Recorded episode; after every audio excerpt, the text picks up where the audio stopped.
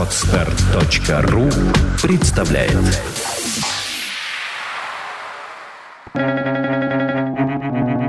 Свободное радио Компьюлента Ревность у мужчины складывается из эгоизма, доведенного до чертиков, из самолюбия, захваченного врасплох, и раздраженного тщеславия. Анаре де Бальзак.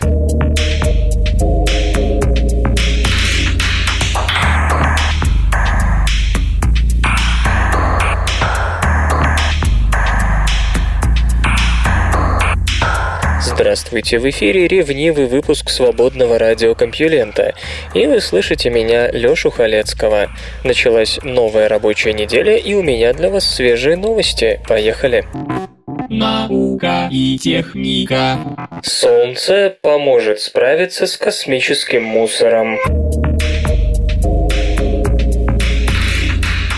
Обычно солнечные вспышки не сулят ничего хорошего искусственным спутникам Земли.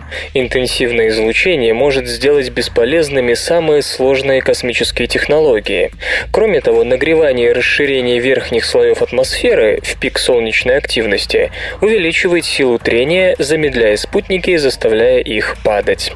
В то же время солнечные вспышки, как отмечает НАСА, имеют замечательный побочный эффект. Они помогут человечеству избавиться от все более насущной проблемы – космического мусора. Солнечный максимум в рамках текущего 11-летнего цикла ожидается в 2013 году. Пик означает более высокую частоту солнечных вспышек и корональных выбросов массы. Прирост входящей энергии приведет внешние слои земной атмосферы в возбуждение и заставит оболочку планеты расшириться. В результате некоторые газы поднимутся и замедлят космический мусор. Из-за этого обломки снизятся, попадут в более притяженные слои атмосферы, еще заметнее снизят скорость и так далее, пока не сгорят полностью или частично.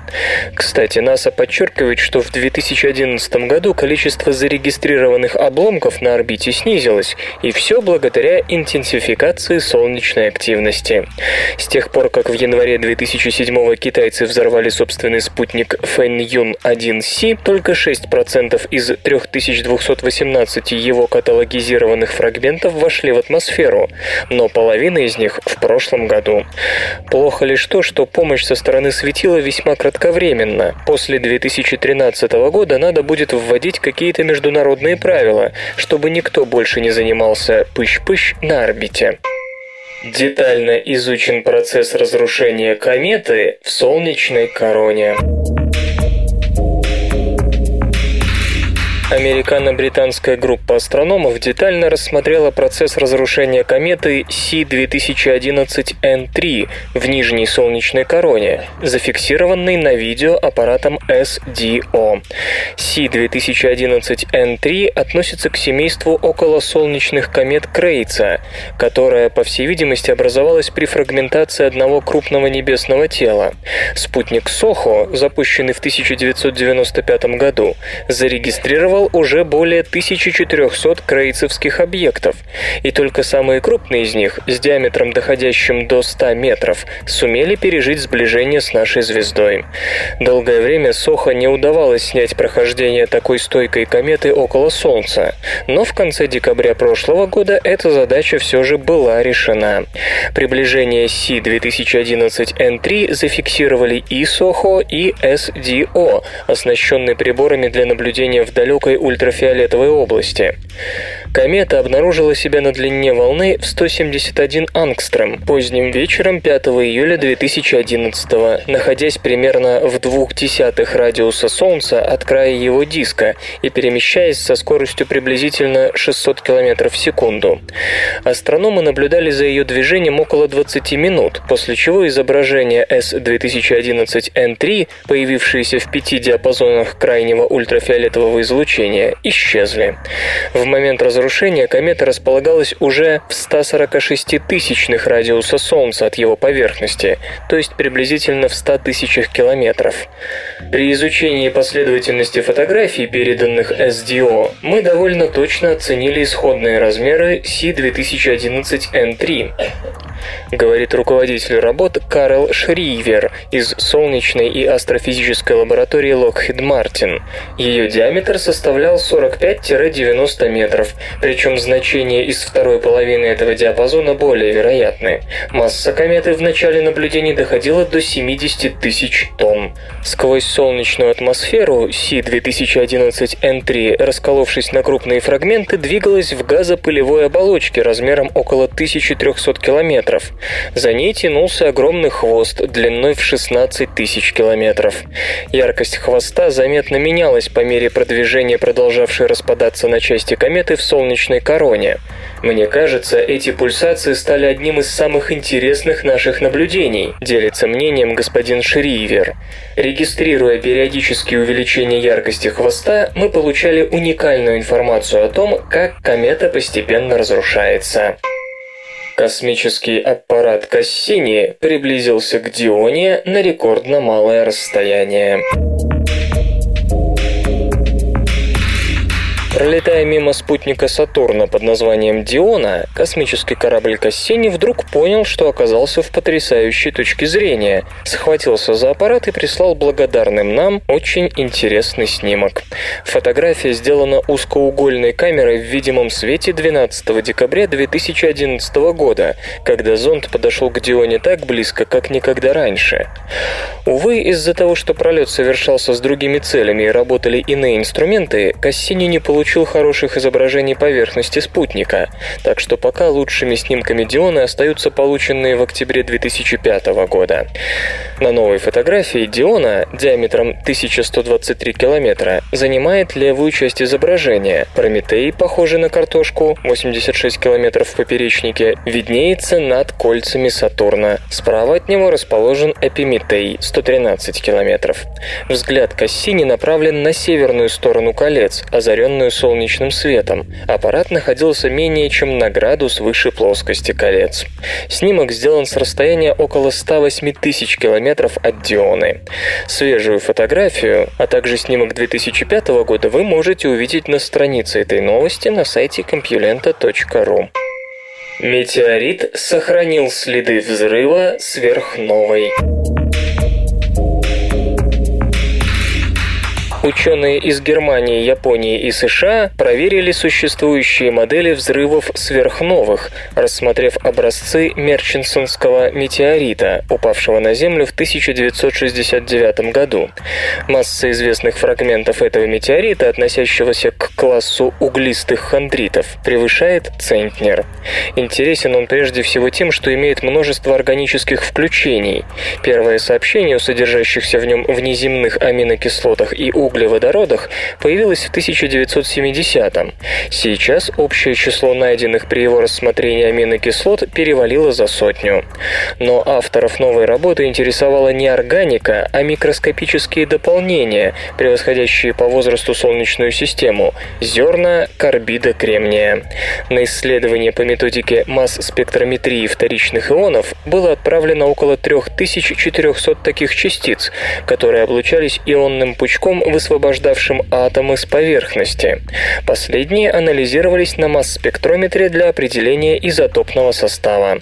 У пяти образцов повышенное содержание тяжелых изотопов кремния сочеталось с относительно низкой концентрацией тяжелых изотопов серы, что весьма необычно.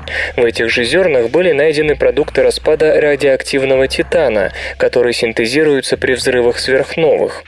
Удовлетворительное описание изотопных характеристик, обнаруженных на нами зерен карбида кремния дает только гипотезу о том, что вошедшие в их состав молекулы сульфида кремния образовывались в выбросах сверхновых типа 2. Подводит итог руководитель исследования Питер Хоппе из Института химии имени Макса Планка.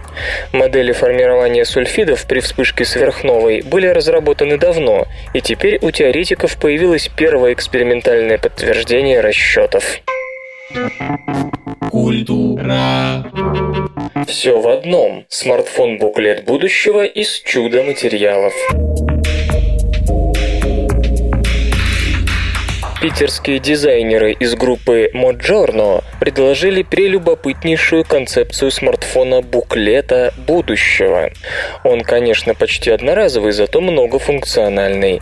Основа – какая-нибудь дешевая целлюлозная смесь вроде картона, на которую нанесены умные наночастицы, способные сливаться-собираться то в вычислительной мощности, то в динамике микрофона дисплея. Листики буклета можно отрывать друг от друга, и в этом случае каждый из них становится полноценным отдельным смартфоном, который способен выполнить роль визитной карточки, открытки, подарка или флешки. И тогда получается, что можно купить буклет с любым количеством частей и на каждую повесить свою задачу. Дизайнеры нафантазировали и то, что свойства материала можно будет менять. К примеру, сделать уголок оторванного листика липким на то время, пока говоришь по телефону, а руки заняты. Изношенные части буклета, а чудо-материал-то дешевый, непрочный, биоразлагаемый, энергию получает от карманного тепла или от встряски, так вот, изношенные части спокойно отрываются и выбрасываются. Данные не теряются, ибо хранятся в облаке. Если на слух вы плохо себе представляете, как это может выглядеть, то загляните на сайт compulenta.ru, и там в новости вы увидите фотографии. Ветроэнергетика объявляет фотоконкурс.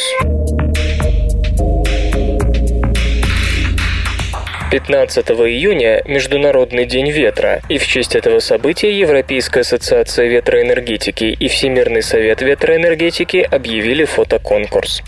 Победитель получит подарочный сертификат интернет-магазина amazon.com на 1000 евро. Работы, присланные на конкурс, станут частью веб-коллекции фотографий Hard Drain Project. Их опубликует также газета Recharge, посвященная возобновляемым источникам энергии, и журнал европейской ветроэнергетической отрасли Wind Directions. Еще пять конкурсантов получат по 250 евро. В отличие от предыдущих конкурсов, будут определены лучшие фотографы каждого континента. Победители объявят 15 июня, а их снимки развесят по всему Брюсселю. Прием заявок открыт до 6 мая. Удачи вам! Эти забавные ученые. Дмитрий Иванович Менделеев не любил, когда к людям относились в зависимости от их титулов и рангов. В то время студенты экзаменовались по алфавиту. Однажды во время экзамена к нему подошел студент и представился. «Князь Васильчиков, студентов на букву «К» я экзаменую завтра», – сердито ответил Менделеев. Наука и техника. Когда наши предки стали мясоедами. Международная группа ученых описала три случая охоты суматранской самки орангутанга на больших медленных лори. Это непростое любопытство. Вопрос о том, почему и как люди стали мясоедами, остается дискуссионным. Неясно также, когда наши предки начали лакомиться дичью, до или после приручения огня. Как всегда, специалисты пытаются найти ответ, изучая наших родственников, приматов. Известно, что поедание мяса практикуется капуцинами и бабуинами. Хорошо изучено охотничье поведение шимпанзе. Недавно появились сведения о хищных орангутангах Суматры. Орангутанги Борнео за этим занятием еще не замечены. Животная пища не основа их рациона, так зачем им вообще охотиться? На этот счет есть несколько гипотез. Чаще всего говорят о простой нехватке растительной пищи, но факты утверждают обратное. Шимпанзе, к примеру, охотятся только в те сезоны, когда фруктов предостаточно. Видно, от избытка пищи им хочется чего-то этакого. Не работают и предположения вроде «социальное объединение самцов». Во время охоты размер групп меняется не всегда. И еда в обмен на секс. Самцы делятся добычей с самкой порой совершенно бескорыстно. Любопытно, что если у шимпанзе охотятся в основном самцы, то у орангутангов – самки. На этот раз ученые наблюдали, как промышляла самка по имени Йет.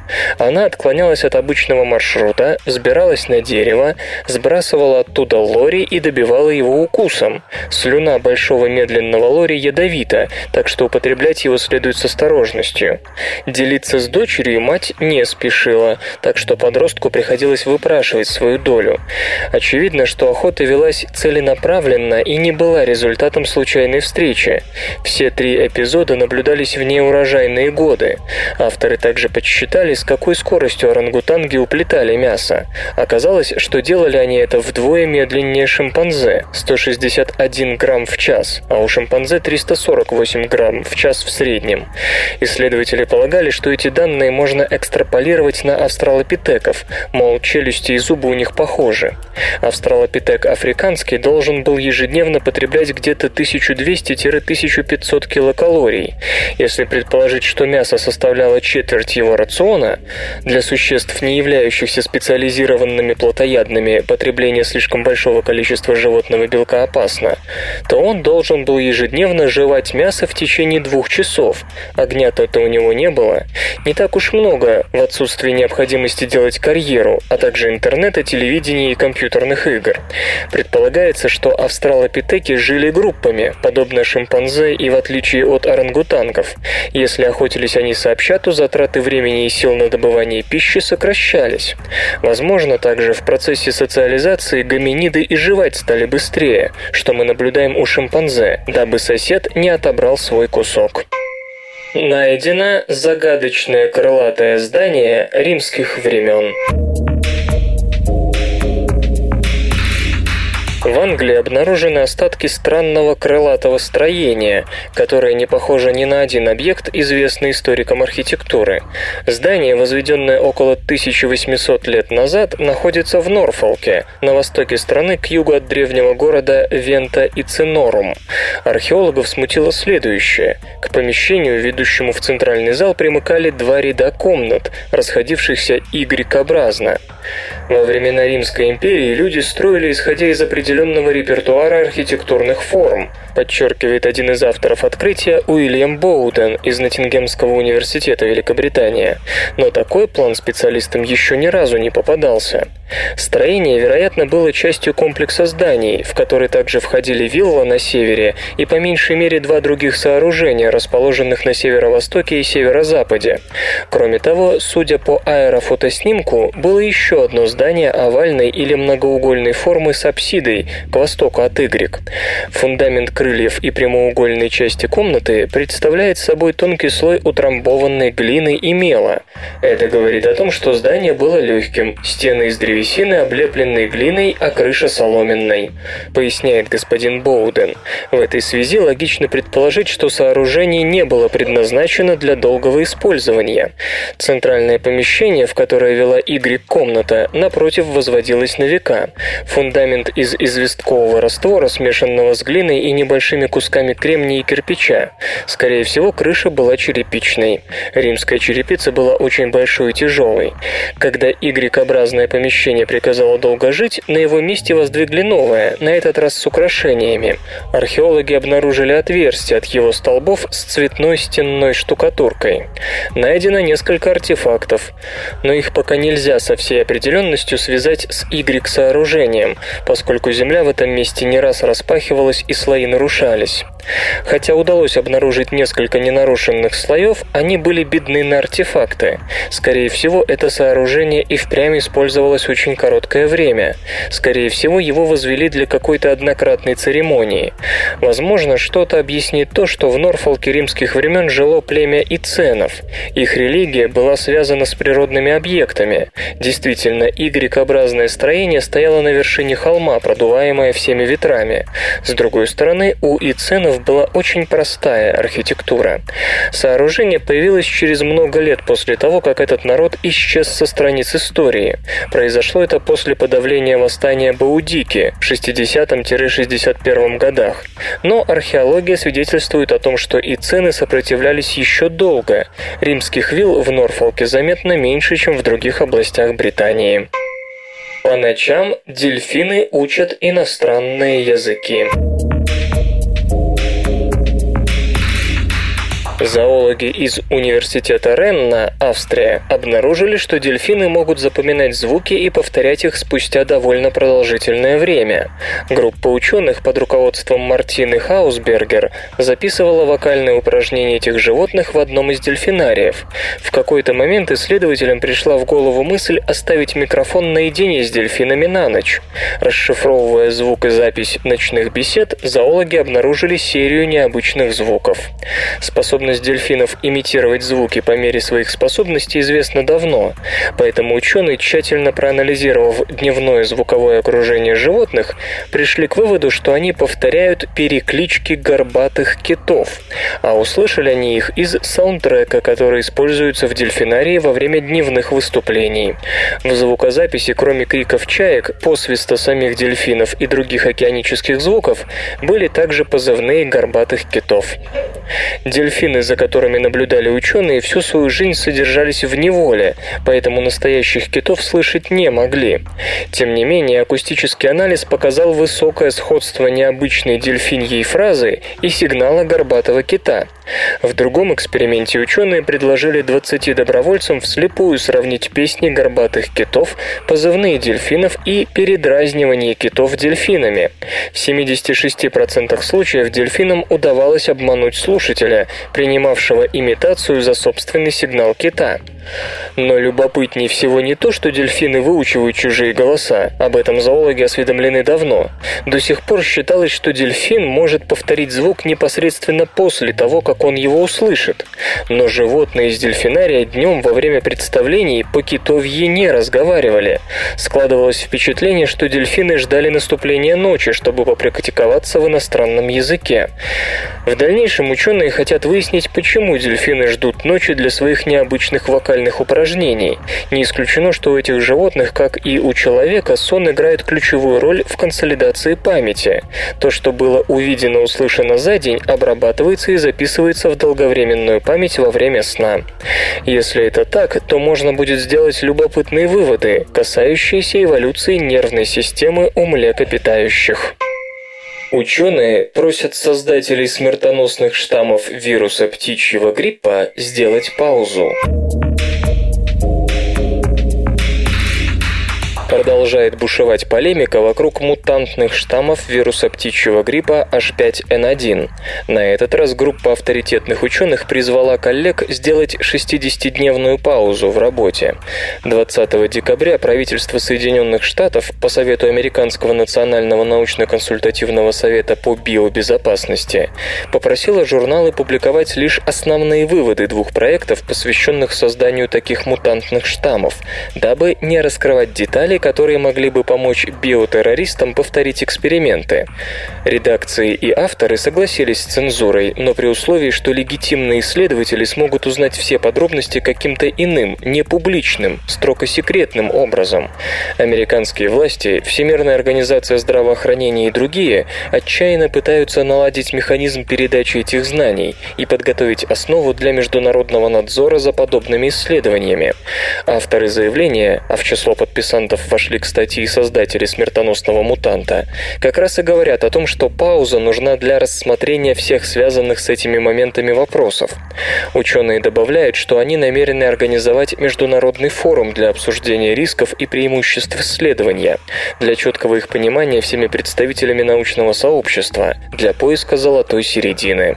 Необходимо спокойное и аргументированное обсуждение фактов, резюмирует идею открытого письма Юсихиро Каваока из Университета Висконсина в Мэдисоне.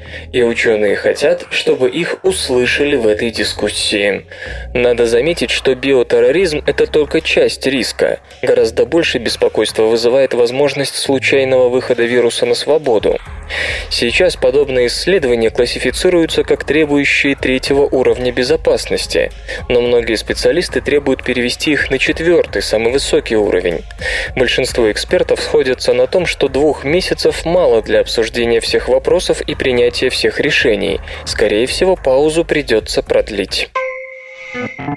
Интернет и сеть.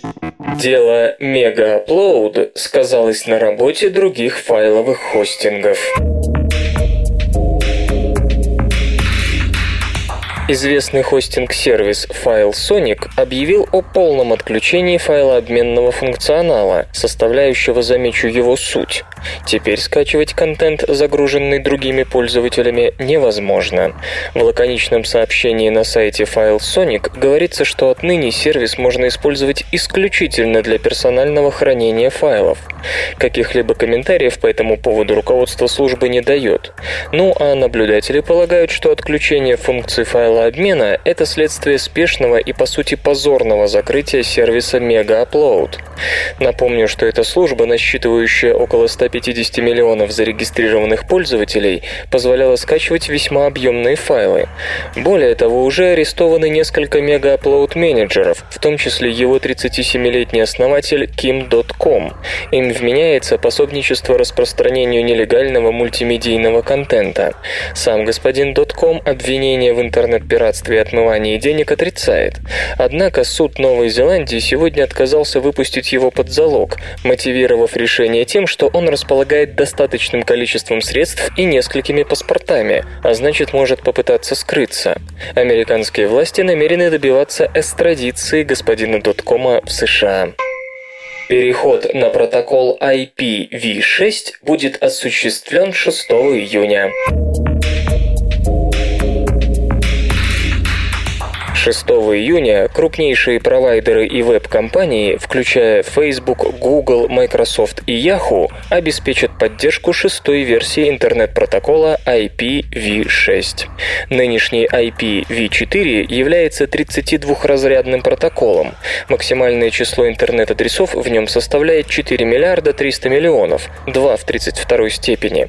Когда-то это количество казалось недостижимым, но сейчас, когда к сети подключается все больше самых разнообразных устройств, а армия веб-пользователей растет не по дням, назрела проблема нехватки IP-адресов.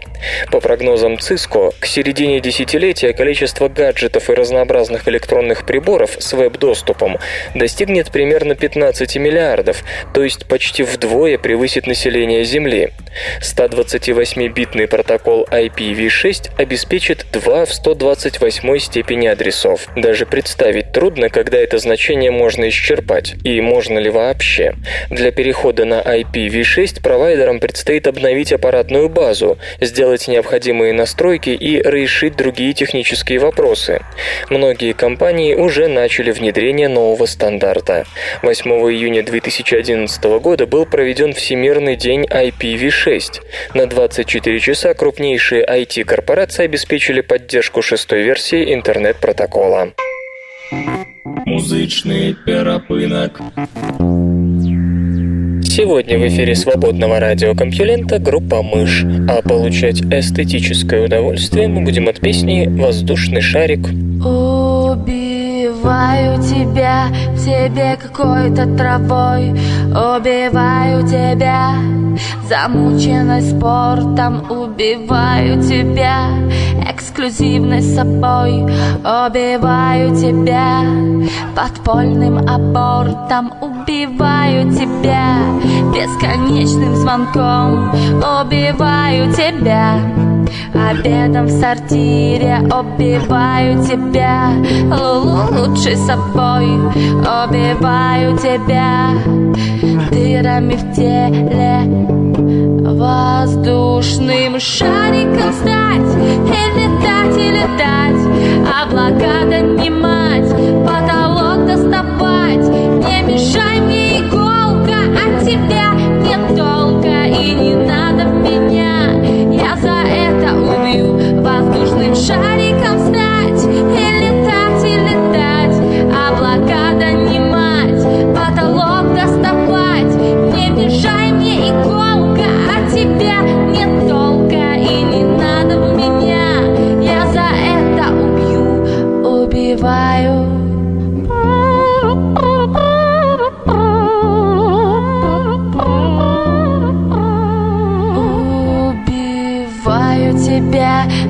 высокозвучной сиреной Убиваю тебя.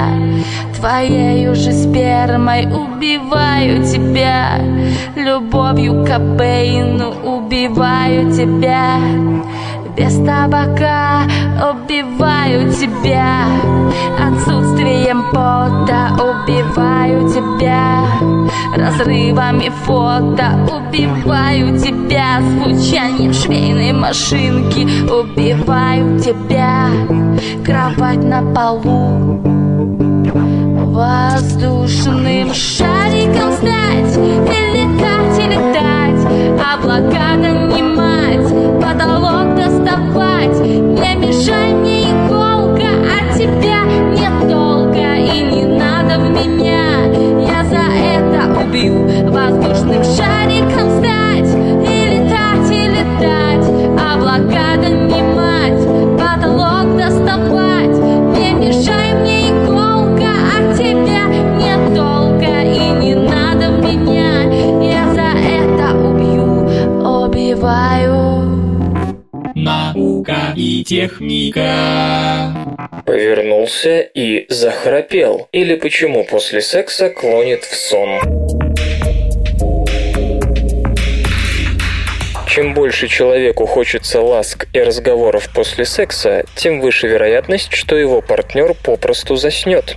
Говорят, что одна из самых распространенных жалоб женщин на черствость и грубость мужчин звучит так, а потом он повернулся и захрапел. Разумеется, речь идет о сексе. Получив, так сказать, свое, мужчина забывает о партнерше, как об использованной вещи. Историй вымышленных и реальных, смешных и не очень, в которых появляется вот это «повернулся и захрапел», несть числа.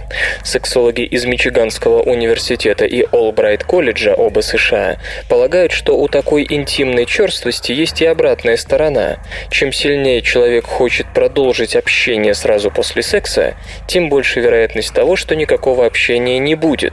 В статье ученые обсуждают результаты анонимного опроса, проведенного ими среди 456 человек. Респонденты отвечали на вопросы, касающиеся их интимной жизни. Психологов интересовал разрыв между тем, что люди ожидают от своих партнеров и что в итоге получают. В частности, среди вопросов были «Кто из вас первым засыпает после секса?» и «Кто засыпает первым, если секса не было?». Оказалось, чем сильнее человек хотел объятий и общения после всего, что было, тем вернее его партнер начинал проваливаться в сон. Причем ученым удалось поколебать миф о мужской черствости. Ко сну сразу после секса в равной степени склонны как мужчины, так и женщины, а определяющим фактором названа общительность партнера.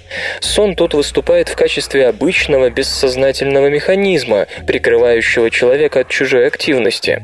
С другой стороны, если секса не было, дамы засыпали раньше кавалеров. Исследователи полагают, что это может быть древней эволюционной уловкой в поведении. Засыпая позже партнерши, мужчина тем самым как бы гарантирует сам себе, что дама его сердца не отправилась на поиски других романтических приключений. С другой стороны, мужчина может до последнего ждать, что подруга окажется более благосклонной и подарит, так сказать, ночь любви. При большом массиве сексологических исследований человека посткаитальное поведение изучено на удивление плохо. При этом многое в личной жизни и в семье может зависеть от того, как партнеры ведут себя не только перед и во время, но и после. Разумеется, многие слышали популярные психологические советы о том, что партнеру нужно внимание не только до секса, но и после него. Теперь можно дополнить это правило еще одним советом, правда несколько парадоксальным. Если хотите ласк и разговоров после секса, не придавайте им слишком большого значения. Ученые предлагают идентифицировать пользователей компьютеров по обуви. Исследователи из Института Хассо-Платнера при Потсдамском университете Германия разработали оригинальную технологию идентификации пользователей интерактивных компьютерных систем с сенсорным дисплеем. Ученые предлагают распознавать пользователей по обуви. Система Bootstrapper получает изображение с одной или нескольких камер, расположенных под сенсорной панелью, и связывает определенную пару обуви с тем или иным человеком. Технология Технология предназначена прежде всего для стационарных медиапанелей с сенсорным экраном, вроде стола Microsoft Surface. При работе сразу нескольких пользователей система позволит компьютеру различать активность каждого. Кроме того, Bootstrapper может осуществлять автоматический вход пользователей в аккаунт или загрузку персонального профиля. Тестирование показало, что точность работы Bootstrapper составляет 89%. Однако система не лишена недостатков. Она теряет полезность в том случае, если пользователи носят одинаковую или похожую обувь. Кроме того, для точной идентификации личности требуется, чтобы хотя бы одна нога находилась на полу перед объективом камеры. Пентагон учится тушить пожары. Пожар в боевой машине, на корабле или в другом ограниченном пространстве, например, в кабине самолета, по сей день остается огромной проблемой. Мы пользуемся технологиями пожаротушения, разработанными много десятилетий назад. Они базируются в основном на нарушении химических реакций, идущих при горении, путем подачи воды, пены или других веществ. Эксперты, работающие под крылом Управления перспективных исследований Министерства обороны США, предложили разобраться с огнем, не прибегая ни к каким дополнительным веществам, путем электромагнитного воздействия. Хотя традиционные методы хорошо себя зарекомендовали, вода охлаждает пламя, углекислый газ душит его, перекрывая доступ к кислороду, фреоны срывают сам процесс горения, они приводят к повреждению ценного имущества и загрязнению окружающей среды, а при некоторых типах пожаров и вовсе не столь уж эффективны. Кроме того, все они материальны, то есть средства пожаротушения надо физически доставить к месту возгорания и распылить по всей площади огня. В результате скорость борьбы с огнем иногда оставляет желать лучшего. К тому же возникают проблемы с работой в ограниченном пространстве или с тушением пожара, бушующего по ту сторону препятствия. Так вот, министерство скромно сообщает, что ее ученым из Гарвардского университета удалось успешно подавить небольшое пламя. Эксперименты проводились на метании подобных ему видах топлива и ограничить повторное возгорание, а также продемонстрировать способность изгибать языки огня. Для этого пожарному потребовалась всего лишь волшебная палочка, специальный электрод, воздействовавший непосредственно на плазму. Правда, это было сделано в очень маленьком масштабе. Эксперты признают, что вывод технологии на уровень пожаров обычного размера связан с рядом трудностей. К сожалению, это все. Детали устройства и работы волшебной палочки не раскрываются. Apple патентует аккумуляторы нестандартной формы. Управление США по патентам и торговым маркам обнародовало очередную патентную заявку, поданную компанией Apple и касающуюся портативных устройств. Речь идет об аккумуляторах, неотъемлемом элементе гаджетов. Apple предлагает уйти от батарей в виде прямоугольных брусков, патентуя аккумуляторы другой формы. По задумке яблочной компании батареи могли бы быть круглыми, L-образными, треугольными и другими. Предполагается, что это позволит максимально эффективно использовать использовать пространство внутри корпуса мобильных устройств, планшетных компьютеров, смартфонов, медиаплееров и тому подобного. Кроме того, появление батареи нестандартной формы позволит уменьшить толщину гаджетов или повысить емкость аккумуляторов и время автономной работы при сохранении прежних габаритов устройств. О сроках практической реализации идеи не сообщается. В 2011 году Apple получила в США почти 680 патентов. Факты Знаете ли вы, что самая крутая улица в мире, Болдуин-стрит, находится в городе Дьюндин, Новая Зеландия? Она поднимается под углом 38 градусов и настолько крута, что на ней вывешены специальные предупредительные таблички. Для сравнения, самые крутые улицы Сан-Франциско, Филберт-стрит и 22 имеют наклон всего 28,35 градуса. Наука и техника. Сексуальную ориентацию можно определить по лицу. Вдруг выяснилось, что представителей секс-меньшинств можно отличить от секс-большинства по физиономии. У натуралов лица более симметричны, чем у гомосексуалистов и лесбиянок. Психологи из Олбрайт колледжа США решили узнать, можно ли определить сексуальную ориентацию человека по его внешности. Разумеется, речь не об анекдотически женоподобных мужчинах и столь же мужеподобных женщинах. Целью было соотнести сексуальную ориентацию с чертами лица человека и восприятием его другими. В эксперименте участвовали 40 человек, 15 мужчин и 25 женщин. Коим показали серию из 60 фотографий, половина героев которых была строгими натуралами, а другая половина гомосексуалистами или лесбиянками. Каждое фото испытуемые должны были оценить по пятибальной шкале, где единицы соответствовало предпочитает только мужчин, двойке поглядывает на женщин, тройке бисексуал-бисексуалка, четверке третья – преимущественно женщины, но изредка и мужчины. Наконец, пятерка – только женщины. В своей работе исследователи опирались на результаты, согласно которым сексуальная самооценка коррелирует с симметричностью лица. У мужчин-гетеросексуалов черты лица оказывались более симметричными, чем у гомосексуалистов. В ходе эксперимента оказалось, что симметричные мужские лица ассоциировались у оценщиков с гетеросексуальной ориентацией. У женщин отмечалась похожая зависимость, но статистические результаты были куда менее достоверны. Естественно, психологи в своих физиогномических упражнениях учитывали влияние женственной внешности, ведь определенные женские черты лица у мужчин могут навести на мысль о том, что их обладатель отличается нестандартным сексуальным пристрастием. И, разумеется, этот фактор играл свою роль. Мужчина с мужественной внешностью имел больше шансов получить гетеросексуальную оценку.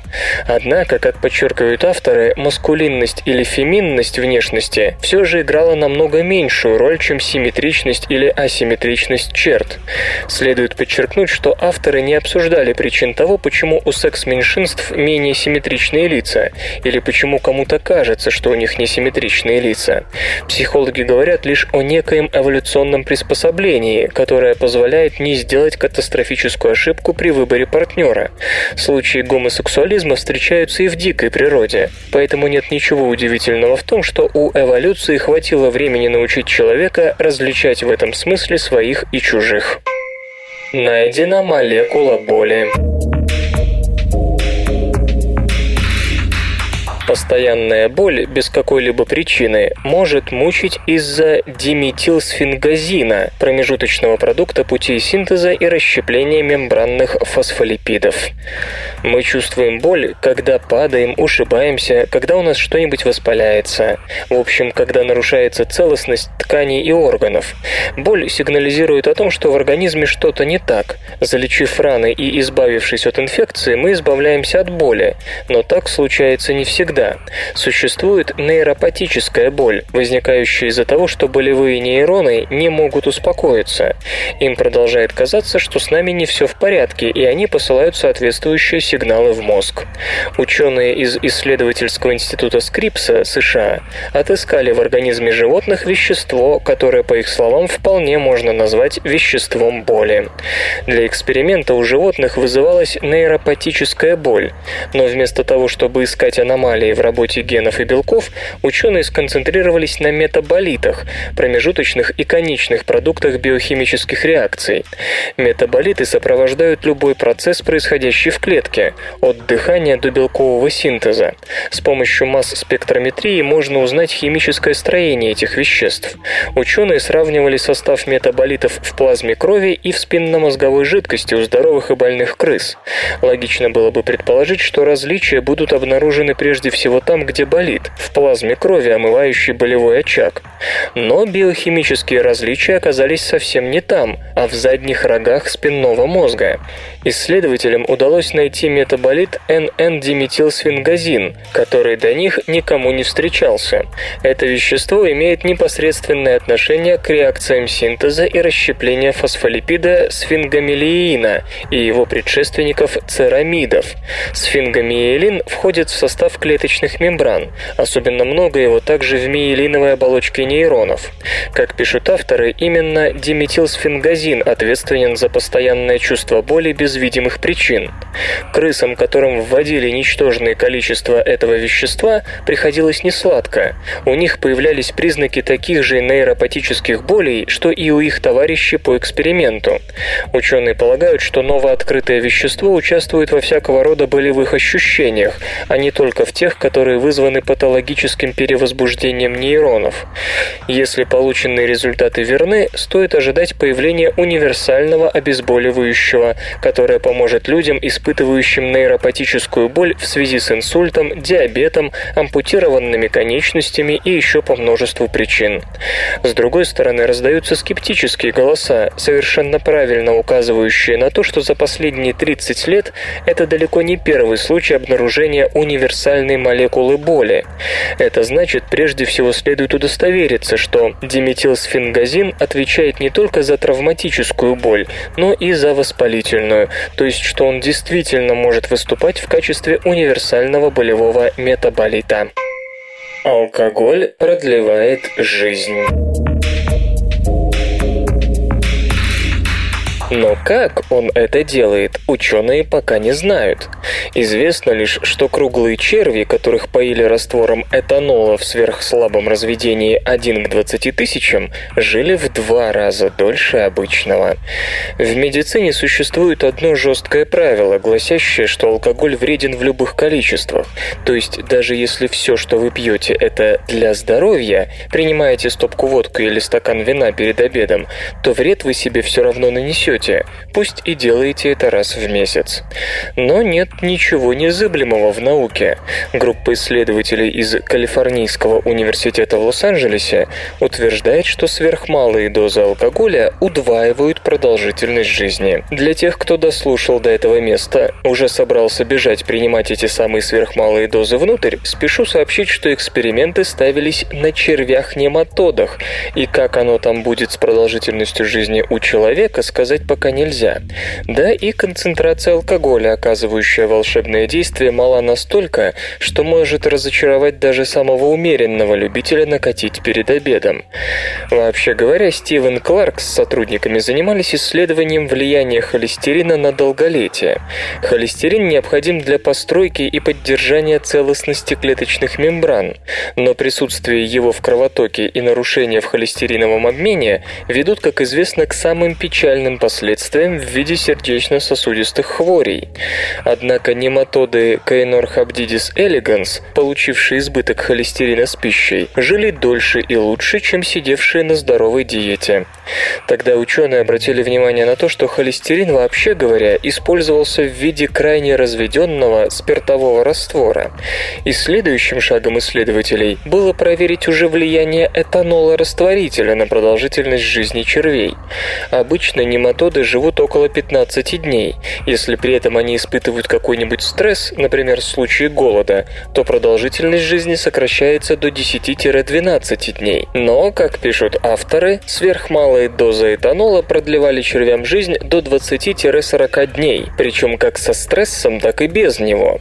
Спирт срабатывал действительно в очень небольших количествах. Для эксперимента разводили этанол 1 к 1000 и 1 к 20 тысячам. Это примерно равно ложке спирта на ванну воды. Если концентрацию повышали и брали раствор 1 к 80, то эффект пропадал. Что за механизм тут действует, ученые сказать не могут. По одной версии, этанол может работать как сигнальная молекула, запускающая целую цепь реакций продления жизни. По другой, голодающие черви могут использовать спирт как ресурс для синтеза высокоэнергетических молекул. Исследователи обращают внимание на то, что этанол помогает червям задержаться в личиночной стадии, продлевает не только жизнь, но и молодость. Хотя многие гены нематод имеют двойников в человеческом геноме, какие-либо практические выводы из этих результатов делать пока рано. Впрочем, не так давно были получены другие данные, которые говорили о полезности умеренных доз вина для сердечно-сосудистого здоровья, и они были достигнуты на человеческом организме. Механизм такого действия алкоголя на сосуды опять же неизвестен, и все это, безусловно, безусловно, требует перепроверки, но не исключено, что водка в скором времени обретет почетное звание лекарства, которое она утратила столетия назад. Железо и гаджеты. Ультрабуки обзаведутся поддержкой Thunderbolt. Компании Acer, Asus и Lenovo во втором квартале начнут выпуск ультрабуков на аппаратной платформе Intel Ivy Bridge.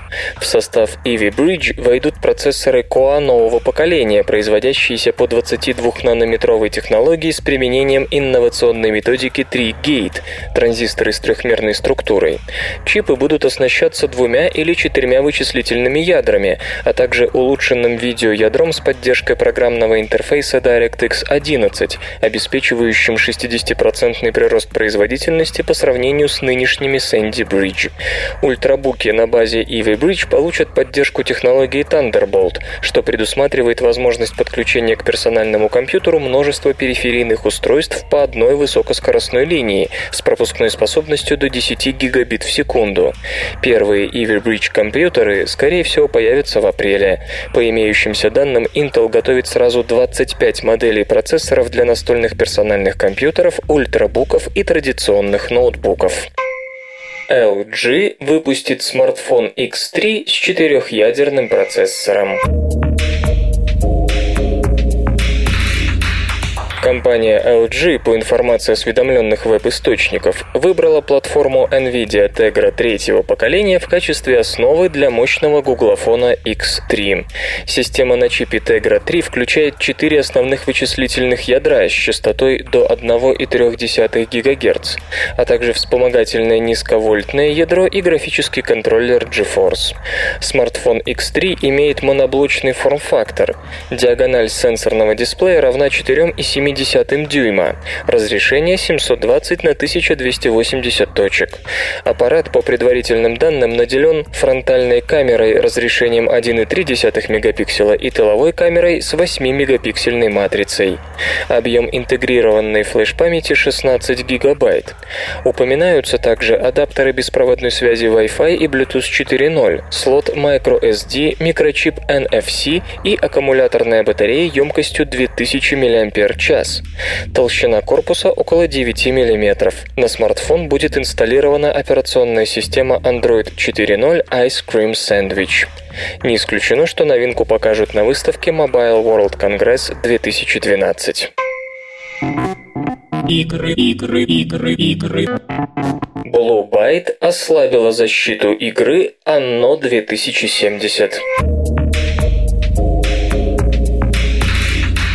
Маниакальная страсть Ubisoft к системам защиты от копирования, DRM, опять привела к проблемам.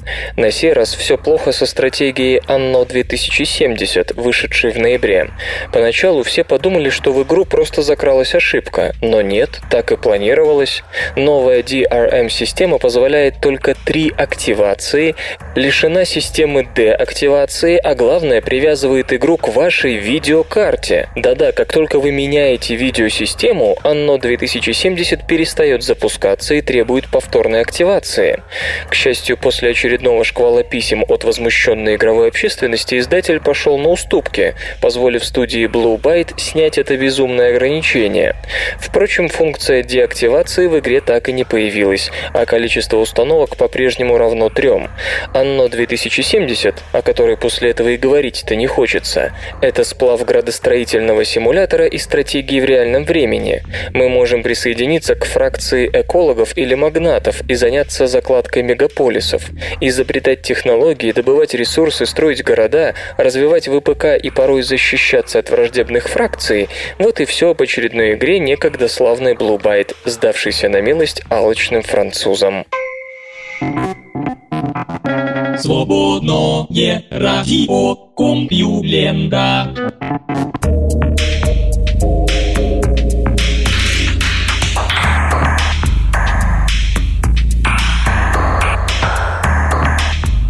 Ревнивый выпуск СРК подошел к концу. Загляните на сайт компьюлента.ру, там новостей еще больше. Ну а меня, Лешу Халецкого, вы обязательно услышите завтра. Обещаю и держите себя в руках. Свободное радио Компьюлента. Скачать другие выпуски подкаста вы можете на podster.ru